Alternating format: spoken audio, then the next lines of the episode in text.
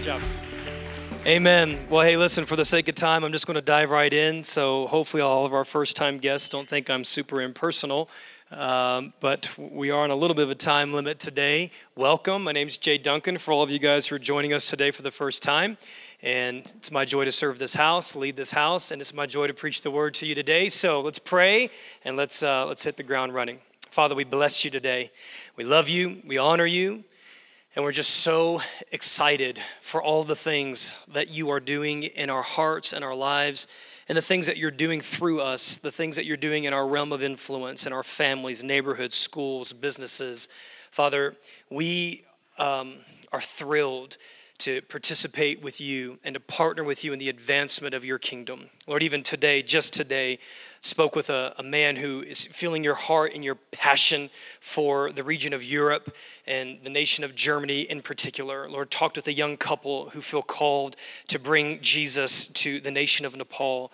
Lord, those who are participating with this citywide gathering, Lord, there's so many things that you're doing, and we are on this grand adventure with you, and it's exciting. Sometimes it's a little scary, but we are so privileged to be a part of this with you. Today, I want to bless your church here in our city. I pray for all the church gatherings, all the locations and services that are happening all across Colorado Springs. And Father, we pray that you would kiss those times together where the people of God are gathering to glorify you, to learn of you, to draw near to you, and to fellowship in the communion of the saints. Father, we pray for the activity and the manifestation of your spirit to be strong in the churches of Colorado Springs. Let people hear the gospel with fresh ears today. Let people be brought out of darkness into life today. In Jesus' name, amen. Come on, shout amen, guys. Awesome. All right. Well, we have been 3 weeks into a series on the transforming power of God's word. Today is the fourth installment of that. I'm going to read a couple of lines from the book that we're walking through together, and then we're going to veer off that path. We're going to open up the scriptures, and this what I'm going to share today is coming straight out of Life Group Community. On Thursday night, got together with our second round of life group leaders, and some of the things that God was pulling apart and unpacking for us, I realized that I don't want to go through this too fast. You know, sometimes in the process of discipleship, many times we have to unlearn some things before we can learn things the right way. Sometimes we have to unlearn some things. And that can actually be a little difficult to stop and say, I've gone too far on a path without Jesus. I've gone too far on a road, and actually what I have to do now is I can't just make my way back over to the path that he's on from where I'm at. I actually have to turn around and back up and go backwards for a little bit and find that intersection where I veered and then pick up the path and begin moving with him again.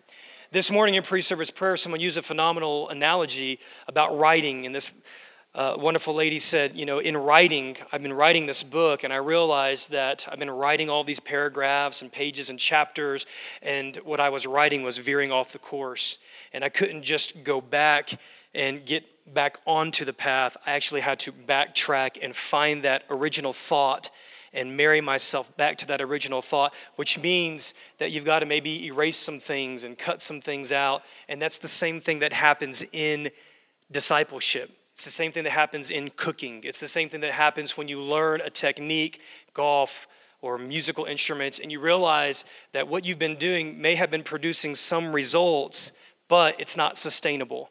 And you realize that you learned poor form. And even though you might be able to hit the ball, you know, in the fairway once out of every 10 times, you'd like to hit it 10 out of 10 times, which means you've got to go back and correct some bad technique. And that's the same thing as it relates to life with God. And so that's something that's happening with me right now. I'm right in the middle of that yoke. And so I invite you, for those of you that this is applicable to, I invite you to jump into that yoke of relearning, unlearning, and relearning things of the kingdom with me. So this is on page location 147 out of 3008 on my Kindle. And you guys can follow along if you want. This is actually in the first chapter. And I made reference to this particular paragraph a few weeks ago, But I'm going to go back and read this again because the Lord is just showing me some gems there that I overlooked the first time. So essentially, the purpose of the book, Life with God, Reading the Bible for Spiritual Transformation, it's recalibrating the way that we approach the scriptures.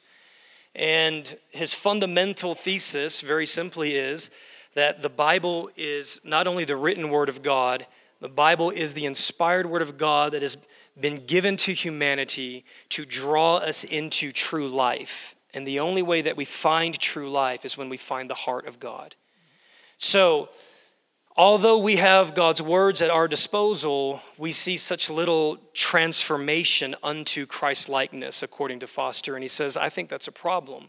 And he says, I feel like there are two things that contribute to that problem. And those two things are the two most common reasons I see why people read the word. Number one, we read the word only for information. We just read it for information. Literary, historical, religious, spiritual information alone does not bring us to transformation unto Christ-likeness. But I want to camp out here a little bit because he says the second most common objective that people have for studying the Bible is to find a formula that will solve the pressing need of the moment. To find a formula that will solve the most pressing need of the moment. And when I brought this particular chapter or this particular paragraph up to our life group leaders, there was one particular leader that says, you know, that was the way that I was taught. When I first became a Christian 10 years ago, I was taught, hey man, the Bible has answers to your questions and solutions to your problems, and you can take it and you can use it and it'll work. And he said, and it did. I was going through financial hardship. I got in there. I found promises. I found solutions, and I began speaking those things and using those things, and it worked. And I said, yes, it will work. Principles work. God-inspired principles infused with the wisdom of God, they will work. But the point of the scriptures is not just that they work for what we want them to work for us. That's not the point. And I wrote this down, and you can take this down off your notes if you want. A kind of a big idea of what I want to communicate is focusing on our most pressing need can keep us from seeing our deepest need. Focusing on our most pressing need, on our most prominent need, on the need that is drawing and gaining the most attention in our lives can potentially keep us from seeing, recognizing, acknowledging the deepest need in our lives. And I'm going to show you some scriptures here in a minute that will point to that. Let me read a little bit further. Thus, we seek out lists of specific passages that speak to particular needs rather than seeking whole life discipleship to Jesus. And that is the goal. That's the point. The reason why we come to God's words, the reason why we come to the expression of his heart is so that we can enter into whole life discipleship with Jesus. Now, for those of you who don't know some of my background, Oral Roberts graduate, twice over, 8 years at Oral Roberts University. Every faith preacher on the planet came in there. Creflo Dollar, Jesse Duplantis, Jerry Seville, Kenneth Hagin Jr. I mean, on and on it goes. And that was my diet. And there are great components of the Word of Faith River that I still hold on to. But there are some things here that are God is recalibrating. He's recalibrating. And what he's recalibrating is the Word is not just my tool to get what I want. Now watch this. Because if we approach the words of Jesus as leading us into whole life discipleship, what we must reconcile in our hearts is that we may not know what our most pressing need is. See, when I approach the word as a formula and I just go and I dive in, I pull up the things that work. Again, the Bible's not just a resource. It is a path to a relationship. And what I do is I approach this arrogantly when I assume that I know what my most pressing need is, because I don't. Let's just read a little bit further here. To be sure, these needs are important. Now, what I want you to understand is that if you need physical healing, that is a very real, legitimate, valid thing, and no one is trying to discount that today. And if you're wrestling through the pain and the struggle of financial hardship, I am not trying to invalidate that for a minute. But what I do want to do this morning is submit that even in the midst of those very real things, what we need more than physical healing and what we need more than a breakthrough financially and what we need more than just the answer that will give us the direction for the career move. What we need is we need union with the heart and the mind of God. That's what we need. The finances will fade away. The physical body will deteriorate again. And at some point, I will find myself at a juncture where I need an answer for a decision again. So what is primary and what is most important is that in these opportunities, those hardships become opportunities, not for us to find answers. Those hardships become opportunities for us to draw deeper into the heart and the life of God. They can involve anything from needs for comfort, forgiveness, physical healing, so on and so forth. But watch this. This is an interesting concept. In the end, they always have to do with being good. Now, let me propose this to you. If we approach the scriptures, if I understand this correctly, if we approach the scriptures, the living words of God, only to get what we need or want, it sets us up for a lose-lose situation. And here's why. Because if I press in and fast and pray and prophesy and repeat and memorize, meditate, declare, and do all of those things that I know to do, and I don't get the answer, what if you don't get the answer? Then you don't have enough faith, or you didn't do enough, or instead of reading 100 chapters, you should have read 200, or instead of spending an hour a day, you should have spent 2 hours, and I always end up not being good enough. So what it does is it sets up an economy with God that says, if you don't do what I expect you to do through the medium that I expect you to do it from, you gave me your words. Now I'm going to use your words to get what I want as I determine what is best. And if I don't get it, then something's wrong with me or something's wrong with you. It's a lose-lose situation. On the flip side, if I do it, if I milk it, if I work it, then I win. I win. I was good enough. I made it happen. And what happens, brothers and sisters, what happens when we are confronted with the wisdom and the sovereignty of God that supersedes our understanding of when and how and why and what contained in this? What happens when we confront moments when we did everything that we knew to do, and yet we didn't get what we expected to get? Now, here's the big question. Can we enter into whole life discipleship with Jesus and not get what we expect to get? Can we do that? Is that possible to happen? Now we're back to the question, what if your most pressing need, as you define your most pressing need, is not your deepest need? All right, let's go to Mark chapter 2. Mark chapter 2, we're going to start in verse 1. As you're turning there, I'll read this next paragraph. What we must face up to about these two common objectives for studying the Bible is that they always leave us or someone else in charge. They are, in fact, ways of trying to control what comes out of the Bible rather than entering the process of transformation of our whole person and our whole life into Christ-likeness.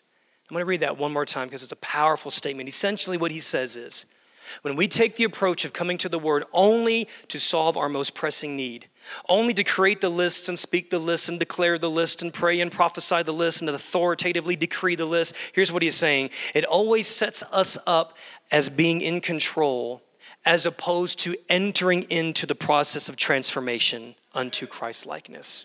Now, Mark chapter 2, verse 1. And when he had come back to Capernaum several days afterward, it was heard that he was at home, and many were gathered together, so that there was no longer room even near the door, and he was speaking the word to them. And they came, bringing to him a paralytic carried by 4 men. And being unable to get to him because of the crowd, they removed the roof above him. And when they had dug an opening, they let down the pallet on which the paralytic was lying. And Jesus, seeing their faith, said to the paralytic, "My son, your sins are forgiven." Now, what was this man's most pressing need? To himself. Cheaters, you're like, we already know. What was according to him, according to the community of faith that he was in. Now, this is real time for all of us.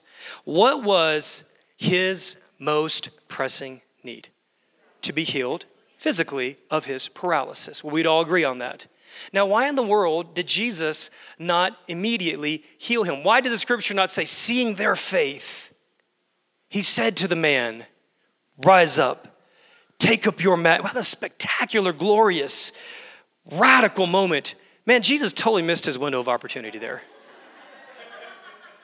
You know, you almost wonder what was going through the head of those guys who labored to bring this man the stability, the control, don't move, everybody all at once, the whole deal, breaking open the roof, lowering them down, just working through this. And what was their hope? Why did they go through all of that? Because in their mind's eye, they saw his most pressing need being solved. Why do we do the 40-day prayer vigils? Why do we do the 21 days of fasting? Why do we rally around and anoint people with oil and pray for the prayer shawls? And why do we do all that? Because we expect the person to be healed. I want you to put yourself in the shoes of one of those four guys. You're holding this mat, and here you are face to face with Jesus himself. And he goes, son, your sins are forgiven. You're like, let me give you a little flash warning here. Let me give you a little news announcement, Jesus. He can't move. Who cares that his sins are forgiven? Right? They were approaching this situation with great faith, but their faith wasn't in what the deepest need was. Their faith was in what they perceived for the most deepest need to be. Now, let me walk you on a journey. Let's assume here for a minute, we're going to dive into the root structures, but let's assume that Jesus solves the most pressing need, but the deepest need was never addressed. Is it possible that he could return back to that situation? Now, let's elevate ourselves out of the physical. Let's elevate ourselves into life. You ever felt paralyzed? You ever felt stuck? You ever felt stuck in a rut? And what we do is typically we like to go to the externals. And we like to assume that the reason why we're stuck emotionally, relationally, financially, spiritually is all of these external reasons when most of the time it's something internal that needs to change. Usually when we're broke and we're in debt, it's not because we're not getting enough money, right? Usually it's because something in here and something in here is not operating in wholeness and discipline and submission, and it's producing those things. Or sometimes we assume that if we're having trouble in our relationship, we just need to get a new partner, or they need to change, or they need to be more submissive, or he needs to be more assertive, when most of the time, some of the times, it's something that's going on in here that needs to be broken. It needs to be healed. It needs to be restored. It needs to be under a greater alignment to God. Come on, are you guys talking with me? You know, here's a great example. Sometimes we can assume, again, let's use the financial situation. If we're having trouble financially, sometimes if you get into the fray of someone's life, you may go, you don't have a financial problem. You have a marital problem. The financial problem is just a cover-up. Now, if you get your marriage in order, what you may find is that financial stuff, if you learn how to talk, if you learn how to communicate, if you learn how to get into agreement, if you learn how to not honor boundaries that you set for one another, you're gonna protect yourself from making all those foolish decisions. Come on, are you guys with me? Are you with me this morning? So the most pressing need, the most prominent need externally is not always the real need. And what we do is we dupe ourselves into thinking that if we just move to that other church, then, that other church, if I can just go where it's better, if I can just get into that other relationship, if I can just get over into that other house. Listen, when you get to that other house, you still got to water the grass. And the reason why their yard looks so great is because when you didn't see it, they were out there pulling up weeds and they were out there aerating their ground and they were paying the money to water and they were fertilizing it. And you look and go, man, if I just got on that plot of land, then everything would be great. And the same dysfunction that's inside of us that leads to barrenness in our field will produce barrenness in the same field that looks beautiful if it's under different ownership. So Jesus does not heal this man's physical body because I think Jesus knew that if I just heal your body, 2 years, 4 years, 5 years, there is something so deeply set inside of you. There are some heart fractures that are inside of you. There are some mindsets that are so deep inside of you that I might see you again interrupting my crusade. And Jesus is like, I don't like you interrupting my crusade. I lost my train of thought. So I'm going to deal with this right the first time so y'all ain't interrupting me next time I preach the Beatitudes up in here. So Jesus says, now watch what he does. Oh, I got to move fast. Number one, Jesus calls him a son. Is it possible that more important than physical healing, we need to know that we are truly the deeply, dearly beloved sons and daughters of God? Amen. Is it possible that even more important than your healing of cancer is, listen, please hear my heart. I am not invalidating this for a second, but is it possible that the fiery furnace of that sickness can push us into the voice of a father that validates sonship that we never heard from an earthly father? Is that possible? The first thing Jesus says is, you're a son. And listen, the first thing that we can hear, and blow your mind, you can hear that you're a son in Lamentations, in Chronicles, in Genesis, in Psalms, in Habakkuk, in Revelation, he is saying, you're a son. You're a son. You're a daughter. You're a deeply, dearly beloved. And that is what he's communicating to the people of God. And that is what Jesus addresses. Now, as I've studied different, there's three particular accounts that deal specifically with paralysis in the New Testament. One is in Acts chapter 3, one is in John chapter 5, and one is here in Mark chapter 2. And most of those accounts I see deal with some level, by implication, some level of self-hatred, self-shame, self-condemnation that goes on. And isn't that true that we feel stuck in our lives because there's something that's entered in? We feel like we can't measure up to the righteous law of God. We feel like we'll never be good enough, and we get stuck. And how many of you guys are wired this way? If you know that you can't meet the challenge, you don't even like to try. You're just like, what's the point? You know what? The death-inducing law of religion is like that. Now, there are people that are walking in our streets. There are people sitting in our churches. There are people that are far from God because they were under such a religious structure, and they hate themselves. They have such deep self-hatred for mistakes that they've made in their lives. They've ran from God, ran from family, ran from churches because they could never measure up to the law. And here's what Jesus said. Son, stop hating yourself. Listen to words of life. You're a son. Second thing he says to him is, I forgive you. Why did Jesus have to say, I forgive you? Obviously, there was something in there where he felt such immense guilt and shame and fear.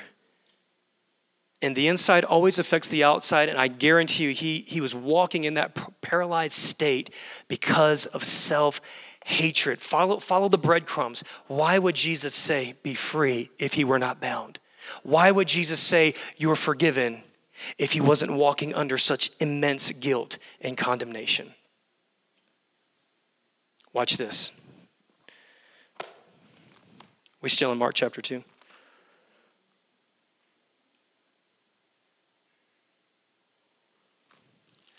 Let's look at the next thing that happens. Here's all these religious guys. Verse 6, there were some of the scribes sitting there and reasoning in their hearts, why does this man speak that way? He is blaspheming. Who can forgive sins but God alone? Bingo. About the smartest thing you guys said all day. That's why I did it. Because only God can forgive sins. So look what Jesus, and immediately Jesus, aware in his spirit that they were reasoning that way within themselves, said to them, why are you reasoning about these things in your heart? Which is easier, to say to the paralytic, your sins are forgiven, or to say, arise and take up your pallet and walk? But in order that you may know that the Son has authority. See, there's something that was even deeper that was operating here. Jesus was manifesting his sonship. He was manifesting his Christology. He was manifesting his power and authority in the earth by healing his inner wounds first. Listen to the implication. Jesus says, which is easier? You know what he was saying? It's harder to cleanse someone's heart than it is to cleanse their external wounds. It is more difficult to heal the fractures of a spirit than it is to heal somebody's paralysis. That's essentially what Jesus was saying. And by virtue of that same language, he was essentially saying, no one can heal the heart but me. Therefore, I say to you, you're forgiven. You're exonerated. You're clean. You're pure. You're free. You have life. You have Zoe. It is available, and I'm giving it to you right now. And it is the very thing that's going to keep you out of this situation again, because I can meet your most pressing need and never touch your deepest need, and you will still find yourself. Maybe it will look different, but you will find yourself stuck again, but not anymore, because the Son has come who has authority on earth to set you free. These words have authority on earth to set you free. Find the voice of God in his words that speak sonship. Number two, find the voice of God in these words that liberate you and your spirit. And finally, find the words of God all throughout his written word that speak loudly to the earth. I am who I say I am.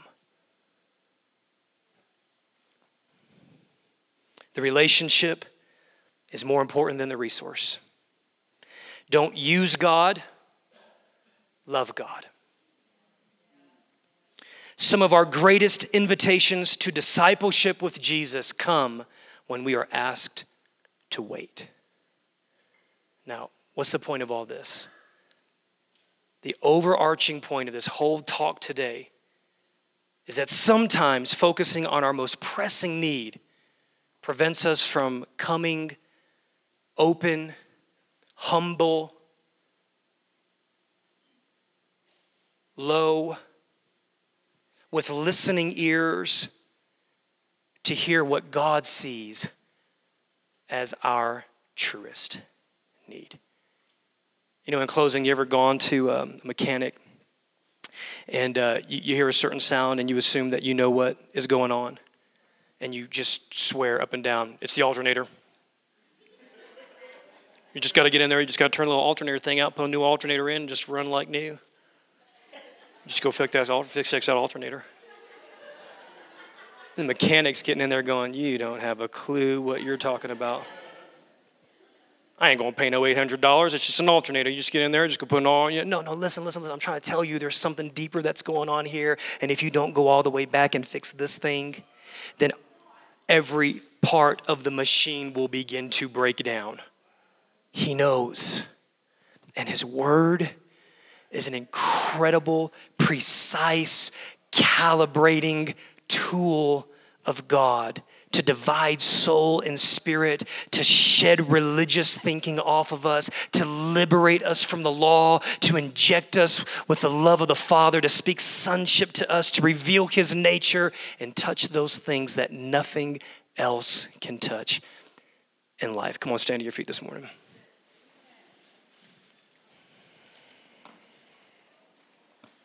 Woo, I'm excited. That's right, woo!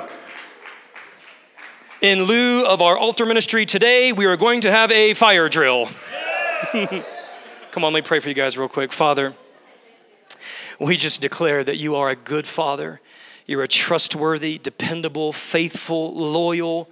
You are true to your word. You're true to yourself.